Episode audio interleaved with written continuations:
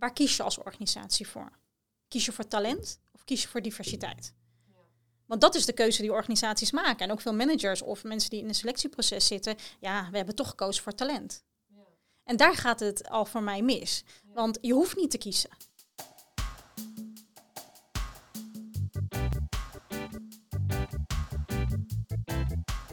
Divers samengestelde teams leiden tot betere prestaties voor bedrijven. Toch zien we in veel topfuncties in dat bedrijfsleven nog vooral witte, hetero mannen van middelbare leeftijd. Dat is best ongemakkelijk, toch? Of valt het eigenlijk wel mee? Iemand die daar alles vanaf weet is Madou Matura, die het tot haar missie heeft gemaakt om Nederland inclusiever te maken. Ze traint mensen en organisaties om stappen te zetten de vele theorie over diversiteit en inclusie te vertalen naar de praktijk. Dit is de podcast Het Ongemakkelijke Gesprek. Mijn naam is Michel van Kats en naast mij zit Marije van der Made.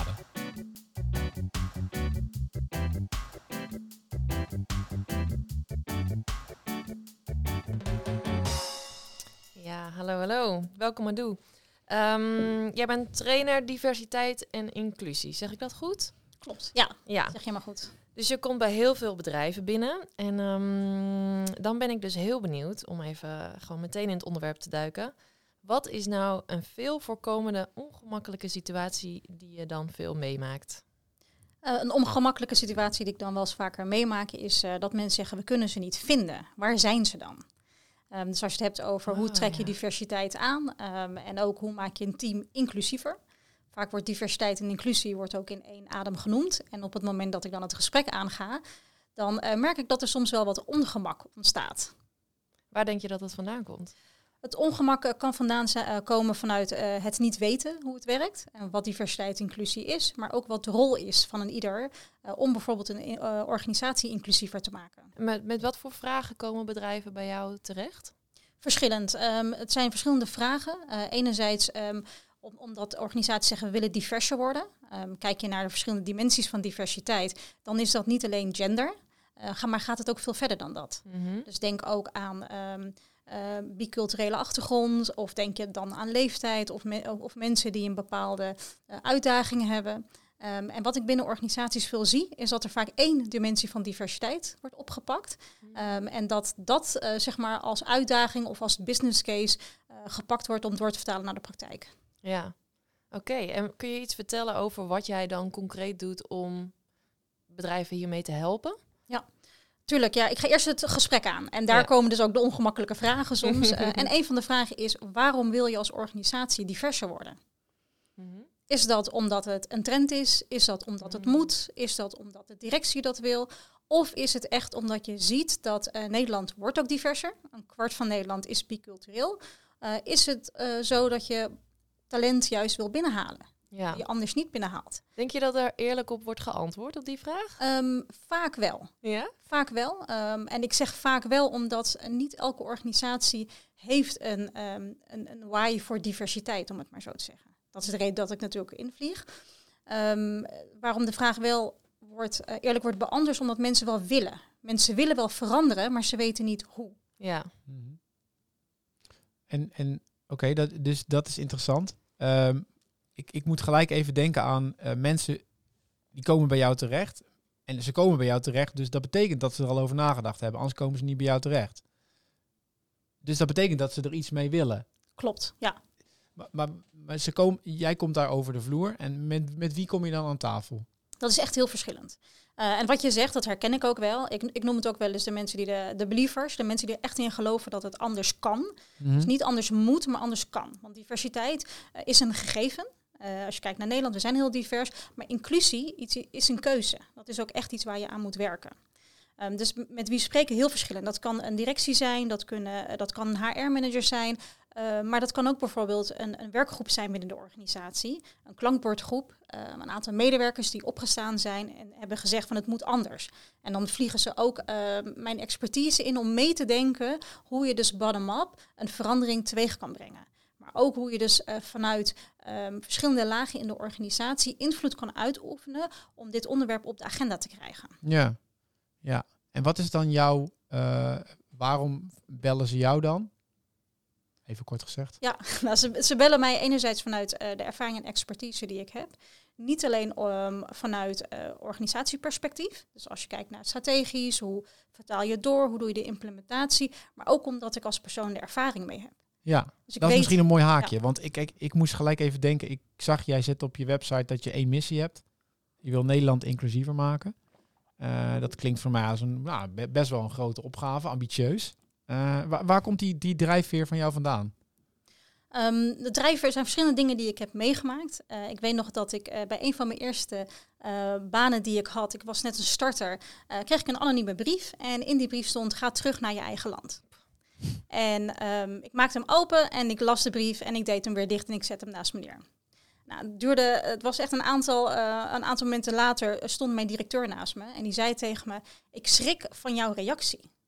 Wat erin staat is heel erg, maar ook hoe jij ermee omgaat. En toen, en toen zei ik van ja, maar ik heb dit vaker gehoord. Ik heb vaker gehoord dat mensen zeggen ga terug naar je eigen land. Of, ehm, of andere kleine vormen van, ehm, ja, toch een bepaald, waar je een bepaald gevoel van krijgt. De ongemakkelijkheid waar we het eerder Mhm. over hadden.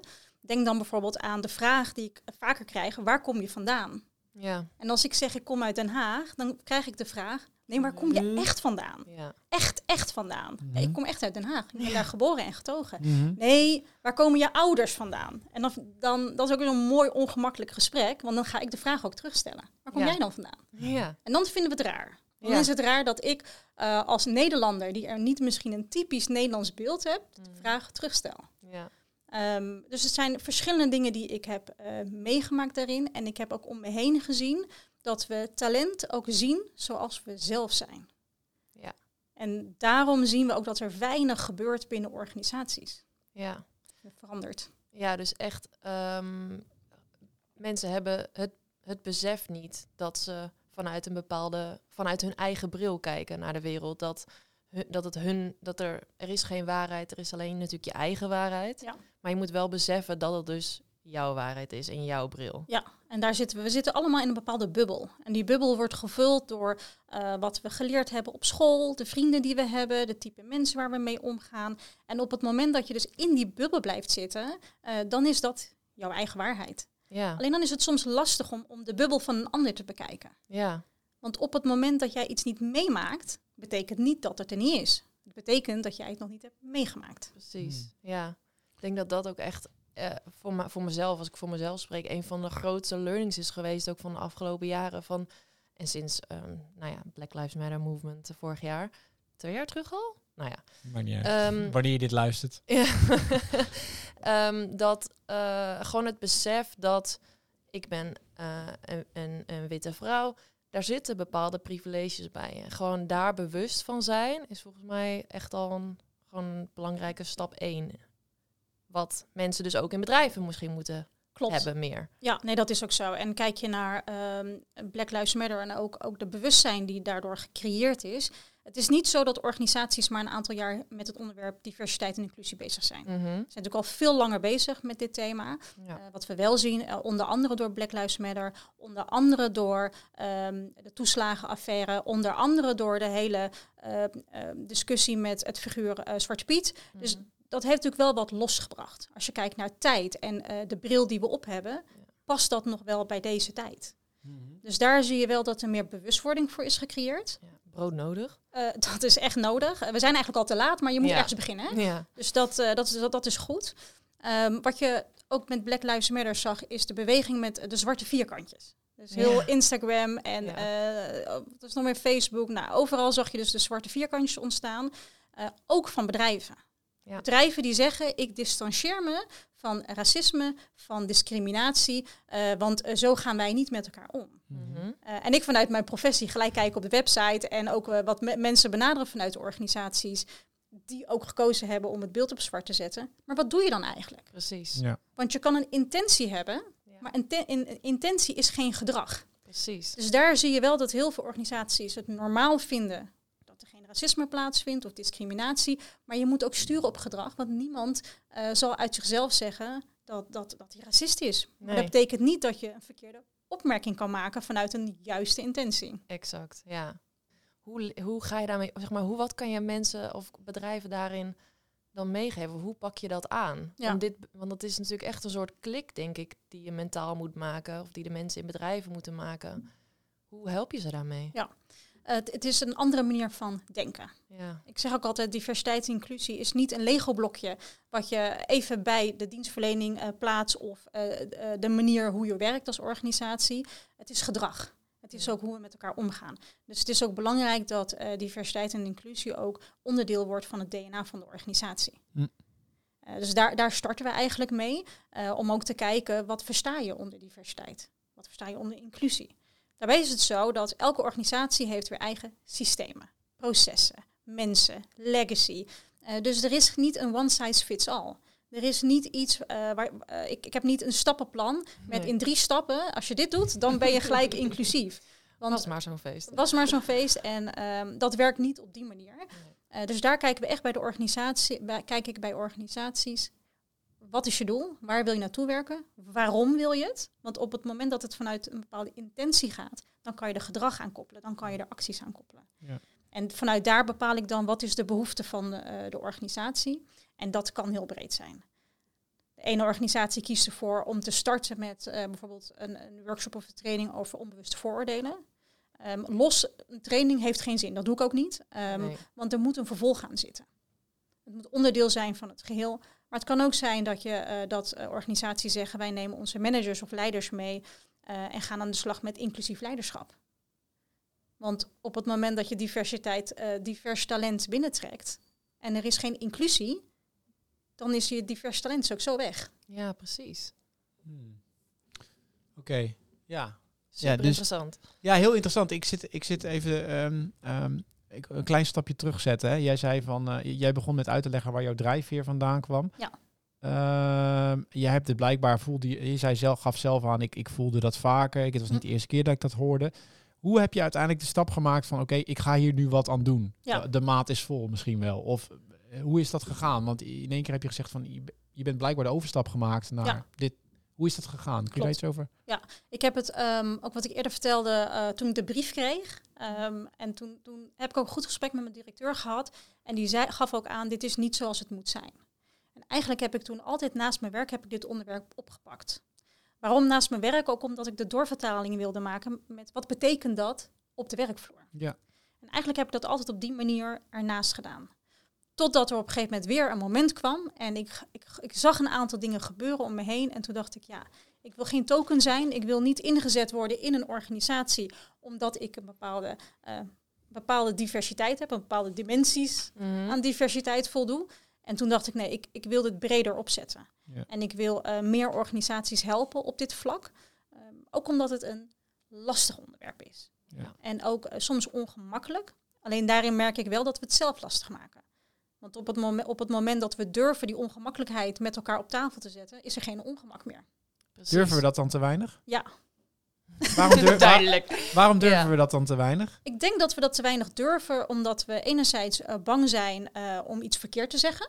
Ehm, en, en kan ik dat nog wel zeggen? Ook na de discussies die er Ja. maatschappelijk zijn geweest. Op het moment dat ik een verkeerde opmerking eh, maak, ben ik dan ineens een racist. Ja. Eh, of eh, ja, ik heb ook een, eh, of dat iemand zegt, ik heb een buurman en die heeft ook Surinaamse roots.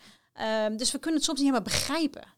We kunnen soms niet begrijpen hoe het is. Ehm, en het is een persoonlijk voorbeeld. Als je weer eens achterna gezeten wordt in een winkel door een beveiliger. Ja. Dat je toch nog extra in de gaten wordt gehouden. Ja. Of op het moment dat jij een opleiding wil gaan doen en je werkgever zegt, jij krijgt niet, zeg maar, we hebben er geen budget voor. En je betaalt alles zelf en je komt bij de opleiding en je ziet zoveel mensen van diezelfde organisatie daar zitten. en op het moment dat je dat meemaakt, ga je het voelen. Ja. En dat gevoel, dat, ehm, ja, dat heeft zeg maar, die drive wel versterkt om Nederland Ja. inclusiever te maken. Eh, maar alleen het lastige is, ik ben niet de enige die dit meemaakt. Nee. Er zijn veel meer eh, mensen die dit meemaken. En, en niet om die mensen in een hoekje te zetten, juist niet. Dit zijn mensen die dezelfde ambitie hebben, dezelfde drive hebben, alleen minder kansen krijgen. Ja. En onbewust minder kansen. En dat is ook een stukje wat het gevaarlijker ervan is. Want op Ja. het moment dat, eh, en dat, dat onderzoeken wijzen dat uit, mensen die een niet-Nederlandse, of een nieuw-Nederlands moet ik eigenlijk zeggen, a- achternaam hebben, worden minder vaak uitgenodigd voor een sollicitatiegesprek. Ja. Dus dan kunnen we het in Nederland hebben over gelijke kansen, maar laten we eerst het gesprek voeren over eerlijke kansen. Ja. en dat, ja, dus het, ik wil dit niet een ongemakkelijk gesprek noemen. Dus ik ben nu al een beetje bang. Wat ga ik hier nu zeggen en wat niet? Maar, maar, ik- Maar nou, dat is natuurlijk heel interessant. Want ja, ehm, kijk, als, als iemand ehm, mij corrigeert, dan denk ik, eh, nou ja, dan denk ik, dankjewel. Eh dan doe ik het in het vervolg anders, want dan maak ik het voor jou prettiger. Ja. Of whatever. Ehm, maar waar zit het hem dan toch in dat mensen dat dan elke keer weer zo persoonlijk nemen? Want wat maakt het eigenlijk uit om fouten te maken? Dan, dan word je gecorrigeerd en dan leren we er weer van. ja. Dat is ook iets wat we op school Ja. leren. Dat is ook iets wat we eh, op Mm. ons werk leren.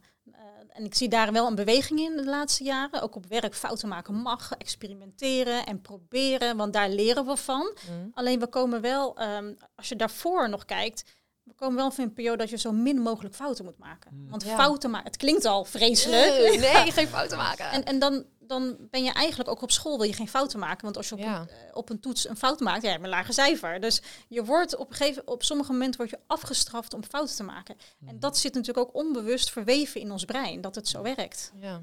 Ja, en gaat het dan ook over, omdat het dan ook nog eens een keer fouten maken is over zoiets eh, moeilijks als identiteit. Hè, dat wat, ik denk dat dat dat ook, ik weet niet hoor, correct me if I'm wrong, maar dat het is zoiets wat vanuit jezelf, dat is echt in wezen wie je bent. Dat, dat, met, dat de mensen zijn die zich echt aangevoelen voelen, voelen op hun identiteit, of zeg ik dat dan? Ja, dat kan. Ja, Ja, dat- en dat kan natuurlijk voor iedereen verschillend zijn. En wat we zien, ehm, op het moment dat je met je eigen, eh, eigen groep mensen, ook je inner group, dan kan je wel iedereen als individu kan je zien.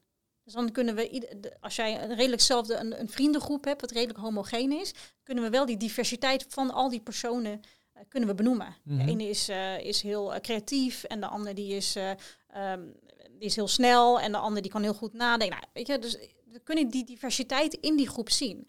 Maar op het moment dat we naar de oudergroep kijken, dus de groep die anders is, dan kunnen we die diversiteit niet zien. En dan, dan zeggen we, nou, die groep die zal wel zo zijn. Alle Nederlanders met een Surinaamse afkomst kunnen heel goed koken. Ja. Of alle Nederlanders met een Surinaamse afkomst, ik noem maar wat, die kunnen, eh, die zijn altijd te laat. Dus dan ga je dus eigenlijk één element van zo'n groep ga je pakken en dat eh, vergroot je. Terwijl dat stukje kan de identiteit voor één persoon zijn, maar hoeft niet voor iedereen zo te zijn. nee. dus, dat, dus daar zeg je eigenlijk mee, je moet elkaar, je moet, het is ook denk ik een stukje van controle, hokjes plaatsen, eh, hè, misschien veiligheid creëren voor jezelf. Van, hè, dat is zo'n soort persoon, ik weet het niet hoor, maar En dan ga je, dan ga je dus weer heel erg aan, aan de gang om alles, of tenminste ga je heel erg eh, vanuit je hoofd weer eh, mensen in hokjes plaatsen. ja, Dit zal wel zo zijn, dat zal wel zo zijn. En daar, daar, dat is iets, daar moeten we echt mee stoppen. ja precies. Waar we denk ik wel nog meer mee moeten starten, is ehm, niet jezelf gehoord, eh, zeg maar, niet, op het moment dat we een gesprek hebben, dat, dat jij je best gaat doen bij mij om gehoord te worden. Zo zit ik erin, zo denk ik over de wereld en zo zie ik de wereld. Maar dat je ook eens luistert naar een ander. Ja, En dat is natuurlijk wel een beweging wat gaande is als je kijkt naar social media. Het is snel reageren op elkaar. Op het moment dat je in een overlegkamer zit eh, of in, in een overleg is het vaak discussie. Maar de, on- de dialo- dialoog ontbreekt gewoon soms. En op het moment dat je een dialoog hebt, dan kan je het ook vanuit een andere kant bekijken. Hmm. betekent niet dat we het met elkaar eens hoeven te zijn. Want jij, jij Ja. hebt nog steeds je eigen waarheid, jij, jij hebt je, je eigen bubbel en jij, jij kan andere ideeën hebben over bepaalde onderwerpen. Maar op het moment dat je het dialoog met elkaar aangaat, dan eh, luister je ook en overtuig je niet. ja. Ja, nee, en dat doet me dan gelijk denken aan dat er allerlei onderzoeken zijn die ook gewoon laten zien dat een divers samengesteld team in het bedrijfsleven tot betere prestaties levert, eh, eh, leidt. Ja, Maar waarom gebeurt dat dan niet, denk ik? Van wat, kijk, bedrijven zijn toch over het algemeen Ja. gedreven door Ja. beter presteren hè, in, de, in deze huidige economie. Ja, hoewel wij zeggen dat eh, groen is eind, of groei is eindig en dergelijke. Ja. Maar de meeste bedrijven zijn nog gewoon gedreven door groei en beter Ja. presteren. Als, dit, als dit duidelijk is, dan denk ik, waarom gaan we dat dan nog niet doen? ja eh, een goede, goede vraag. Ehm, ik denk enerzijds, wie maakt de keuze om hiermee aan de slag te gaan? Hmm. Kijk maar binnen organisaties, wie maakt de keuze? En op het moment dat we de keuze laten bij een, bijvoorbeeld een manager om hier wel of niet mee aan de slag te gaan, om een, wel een inclusief team te creëren, eh, dan is het een keuze. En de keuze kan twee kanten of misschien meerdere kanten op gaan. Op het moment dat je als organisatie zegt, wij vinden dit belangrijk. Wij willen een inclusieve ehm, organisatie zijn waar medewerkers zich thuis voelen, waar ze zich gerespecteerd voelen en ook waar ze hun toegevoegde waarde kunnen laten zien. dan werkt iedereen zo. En daar zie je nog steeds dat de keuzes gemaakt worden door managers. Vind ik het wel belangrijk of vind ik het niet belangrijk? Of hoe ga ik ermee aan de slag? En op het moment dat je daar aan de slag mee wil, ja, dan kom je dus ook weer in dat proces met we hebben budget nodig. Dit jaar hebben we geen budget, het moet in de jaarplan staan. Ja. Ehm, dus daarin zie je ook dat heel veel organisaties die richten zich op korte termijn. Aan het begin Ja. van het jaar maken we doelen en eind van het jaar kijken we of, ze, of we ze behaald hebben. Als je kijkt naar een plannen, coachen, eh, belonen of beoordelen cyclus, is een jaarcyclus. En ik denk dat we daar ook vanaf moeten. Dus dat je niet alleen moet kijken naar korte termijn, maar ook juist middellange termijn en lange termijn en hoe je daar impact maakt. Ja. Nou, waarom gebeurt het nog onvoldoende? Eén, wie maakt de keuzes? Weten de mensen die de keuzes maken voldoende wat diversiteit is, wat inclusie is en wat hun eigen onbewuste vooroordelen zijn? Ehm, en dan de tweede stap, eh, wat ga je hier als organisatie mee doen? Ja. En daarvan kan je kiezen, ga ik het goede doen of het juiste doen? Kijk, uiteindelijk wil je naar een maatschappij. Wat is het en- verschil? ga ik je uitleggen. Oké. Kijk, uiteindelijk wil je naar een maatschappij of een organisatie waarbij het normaal is dat er eh, gelijke behandeling is. Ja. Dat er gelijke en eerlijke kansen zijn. Eh, maar daarvoor moet je eerst wel het goede doen. En het goede doen betekent met elkaar die ongemakkelijke gesprekken aangaan, plaatsmaken in de organisaties, onbewuste vooroordelen in werving en selectie bijvoorbeeld wegnemen. Ehm, mensen dezelfde eh, en soms ook niet dezelfde kansen geven. Want op het moment dat wij alle drie hier een kans krijgen, dan, kan het, dan kunnen we zeggen het is een gelijke kans. Eh, maar het kan ook zijn dat, eh, dat, dat een van jullie bijvoorbeeld een hele andere eh, weg hier naartoe heeft gehad. En op het moment dat je op de eerste etage ergens werkt en er is geen lift en ik zit in een rolstoel, heb ik dan ook die gelijke kans of niet? Mhm. Precies. En we denken dan ook vaak aan gelijke kansen ehm, vanuit de kansen zoals we het zelf zien. Ja. Want iedereen he- in Nederland heeft toch kansen? Ja. Maar dan moet je je afvragen, is dat ook zo? Ja. ja, want dat hoor je eh, oh, denk ik ook vaak van dat mensen dan zeggen, ja, dan hebben we verschil, dan hebben we een paar eh, sollicitanten inderdaad, maar ja, eh, de, de, de witte man was gewoon het meest geschikt voor de rol, zeg Ja. maar. Dus weer echt verschuilen achter, nou ja, ja, een bril ook weer. Klopt. En ehm, ik, ik stel dan ook wel eens de vraag in het ongemakkelijke gesprek: waar kies je als organisatie voor? Kies je voor talent of kies je voor diversiteit? Ja, Want dat is de keuze die organisaties maken. En ook veel managers of mensen die in een selectieproces zitten. Ja, we hebben toch gekozen voor talent. ja, En daar gaat het al voor mij mis. ja. Want je hoeft niet te kiezen. Talent is divers en er is een, er is een diversiteit aan talent. precies. Wat je, waar je wel voor moet kiezen is om ervoor te zorgen als je zo'n selectieproces ingaat. Enerzijds, eh, wie zoeken we? En niet de persoon. Mhm. Dus niet, eh, er gaat iemand weg uit het team. Nou, we willen zo iemand weer terug hebben. Of die competenties. Nee, kijk naar, ook, je hebt bepaalde inclusieve competenties die je kan inzetten. Ehm, en hoe komt dat terug in een sollicitatiegesprek? Wat ik bijvoorbeeld nooit eh, doe in sollicitatiegesprekken, ook in managementrollen die ik heb gehad. Ik zal niet aan jou vragen, wat zijn je goede punten, wat zijn je slechte punten? Want op het moment dat jij tegen mij zegt, nou, goed punt van mij, is dat ik direct ben. denk ik, oh, heerlijk. Persoon naar mijn hart, want ik ben dat ook. ja. En ik hou ervan als mensen direct zijn. ja, Maar op het moment dat jij zegt, nee, ja, ik kijk eerst de kat uit de boom en dan wacht ik af. En dan denk ik, ja, dat past niet, past niet hoe ik ben, hoe ik Nee. werk. Maar waar kijken we dan naar? Kijken we naar wat je als manager nodig hebt? Of wat kijk je naar wat het team nodig heeft, de competenties die er nodig zijn? Ehm, en ook die stukje onbewuste vooroordelen waar we het eerder over hadden, om dat weg te nemen. Heb jij het idee dat, dat mensen dan te veel kijken naar wat, hè, dat, wat jij zegt? Oh, dit is wat ik nodig heb. Dat mensen daar veel makkelijker of eerder naar kijken dan wat het team nodig heeft?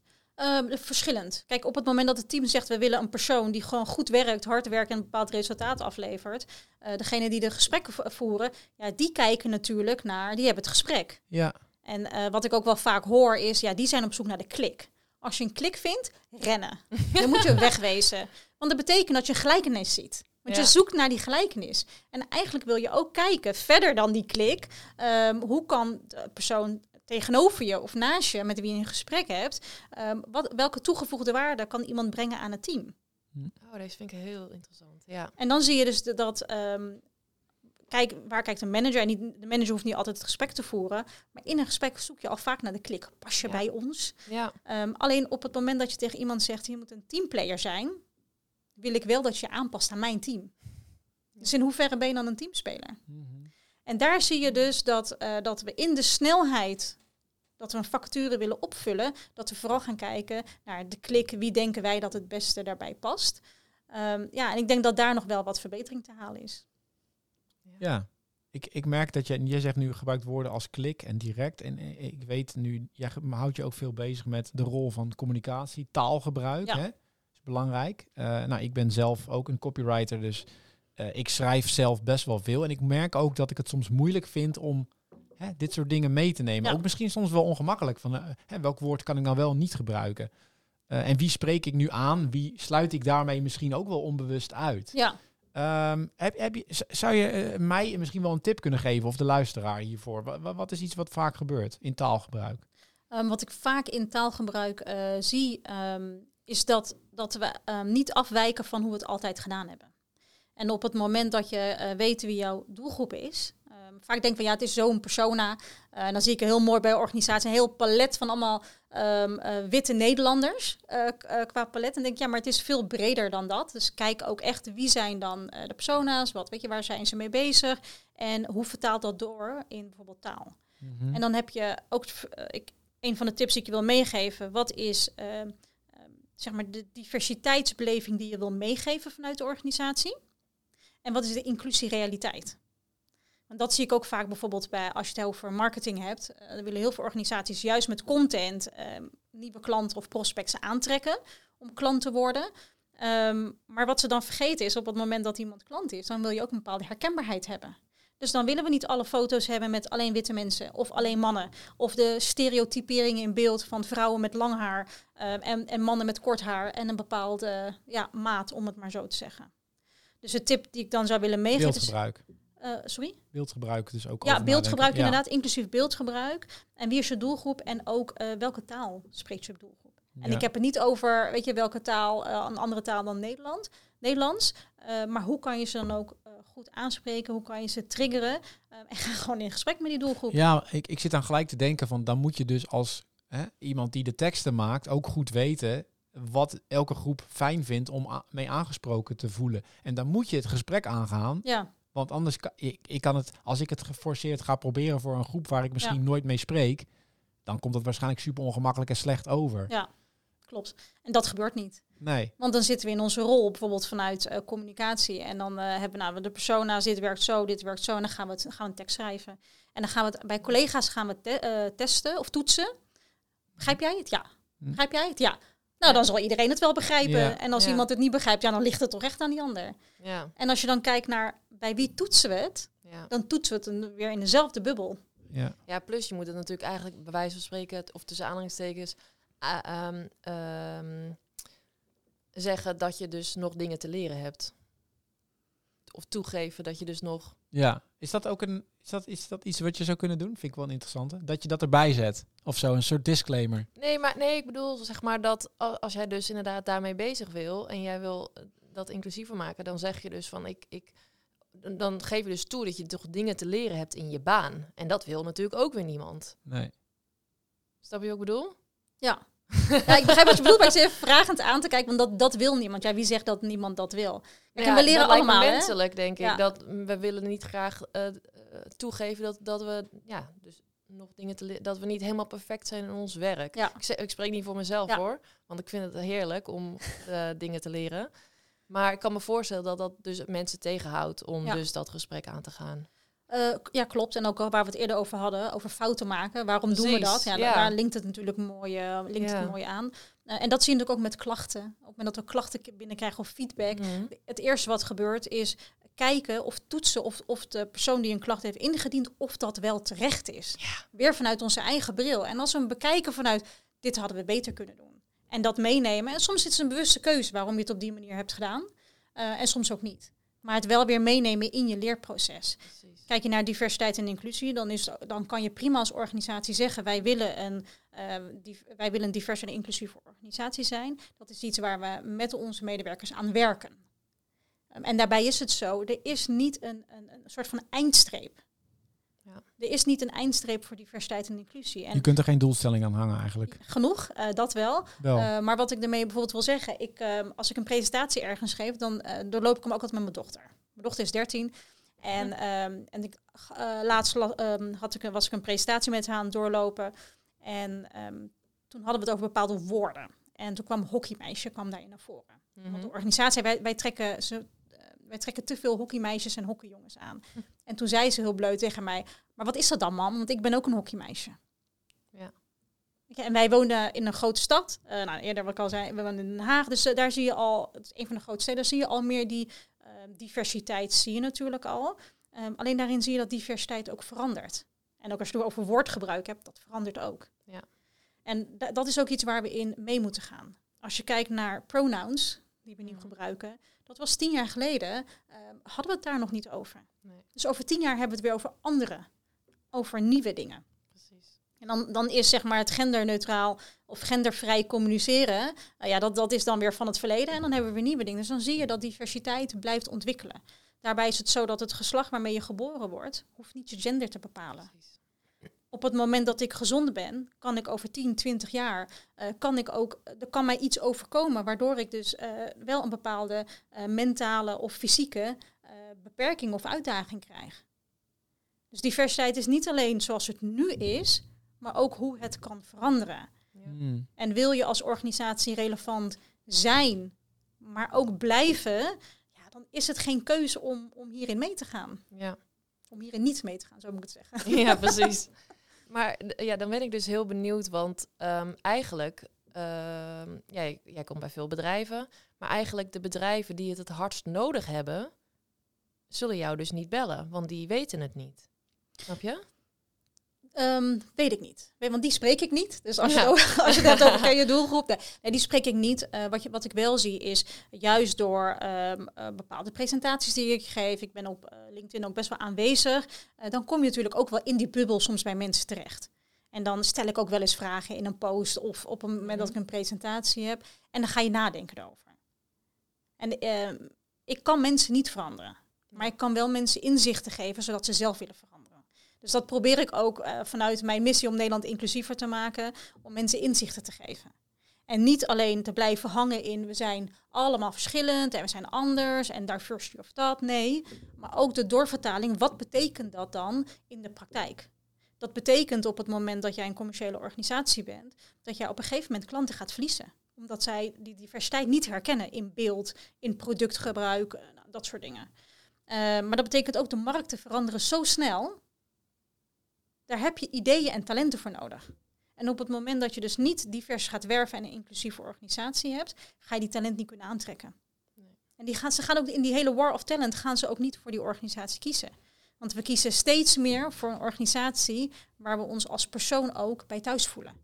Waarbij we het gevoel hebben van hier kunnen we een toegevoegde waarde leveren. Ik denk dat dit wel een argument is. Ik zit even te denken vanuit de, de doelgroep van MVO Nederland. Eh, eh, bedrijven zijn veel bezig met, met duurzaamheid. We moeten wel een beetje richting de afronding trouwens. Maar eh, ik wil daar nog één ding over, over vragen. Daar ben ik heel benieuwd naar. Eén, hè, hoe, hoe, wat zie jij, van- hoe zie jij de rol van inclusie en diversiteit in de duurzaamheid? Hè? Duurzaamheidstransitie. Ik denk dat die heel groot is, maar misschien zit ik in met een bepaalde kokerblik ernaar te kijken. En twee, ik merk ook heel vaak dat, ik, dat wij bij ondernemers horen van ja, ik ben ook al bezig met circulair ondernemen. Ik moet mijn uitstoot eh, naar beneden brengen. En dan moet ik ook nog met diversiteit. Dat kan ik, kan ik er gewoon niet bij doen. Ja, Hoe reageer je dan daarop? Ja. Dus die Ja. twee vragen. Succes. Wat, wat ik nog vaak eh, zie is dat diversiteit en inclusie, op het moment dat je het onderdeel van het DNA van de organisatie maakt, dan is het niet meer je doel geworden. Maar dan is het je middel. Dan is het ook geen extra activiteit misschien nee, meer. dan is het niet het Lego-blokje waar ik het eerder over had. Nee. Dus dan is het niet het, het doel geworden, maar het is een een middel geworden om je doelen te behalen. Ja. En steeds meer organisaties krijgen ook echt de vraag, als er bijvoorbeeld een pitch is of bij een samenwerking, vanuit zeg maar de duurzaamheidskarakter, de vraag krijgen ze dan gesteld, hoe divers is jullie organisatie? Ja. En dan heb je het goede doen juist doen. Ja, dan moet je even het goede gaan doen om te zorgen dat, dat je die diversiteit en inclusie, dat je dat echt gaat oppakken om uiteindelijk het juiste te doen. Eh, dus dit, dit gaat organisaties helpen om, het, om, om zeg maar, ehm, ja, bepaalde doelen ook te bereiken. Ja. Ehm, en ook nog, wat ik net, net ook al zei, om relevant te zijn en te blijven. Ja. En dat is natuurlijk ook een stuk duurzaamheid. Mooie laatste tip. Ja. Hebben wij, eh Marije en ik, nog gekke dingen in ons taalgebruik gebruikt? eh, deze podcast die, jij, die jou zijn bijgebleven? Kan je ons nog even ongemakkelijk Kan je ons nog maken? even ongemakkelijk maken? Nee, ik heb, nee eigenlijk niet. Nee, ik zal hem wel terugluisteren en dan... Ja. eh, Dan krijgen we notities. ja, nee, ik heb verder... Nee, geen... eh, maar ik heb ook zelf geen ongemakkelijke momenten gevoeld. Al moet ik zeggen dat ik die niet zo heel snel meer voel. Nee. Mhm. Eh, en soms ook wel stiekem leuk vind als ik het wel voel. Want dan word je weer even uit die comfortzone getrokken. Ja. En dat zet je natuurlijk als persoon wel weer even op scherp. Ja, ik hou er juist van. Ik Ja. vind het heerlijk. Ja, Ja, en dat is toch- precies, zo zijn we helemaal mooi rond. Ja, Want dat is precies het thema van, eh, van ons festival in januari. Dat we door het ongemak moeten om eh, de boel eh, te veranderen. En dat gaat, denk ik, geldt denk ik ook voor dit thema. Zeker weten. Zeker. Ja, Madou, eh ongelooflijk bedankt. graag gedaan. Ja. Ik vond het erg leuk. En eh, nou, tot in januari. Tot dan.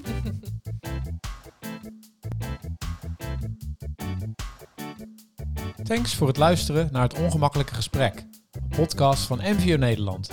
Meer ongemakkelijke gesprekken? Volg MVO Nederland in je favoriete podcast-app.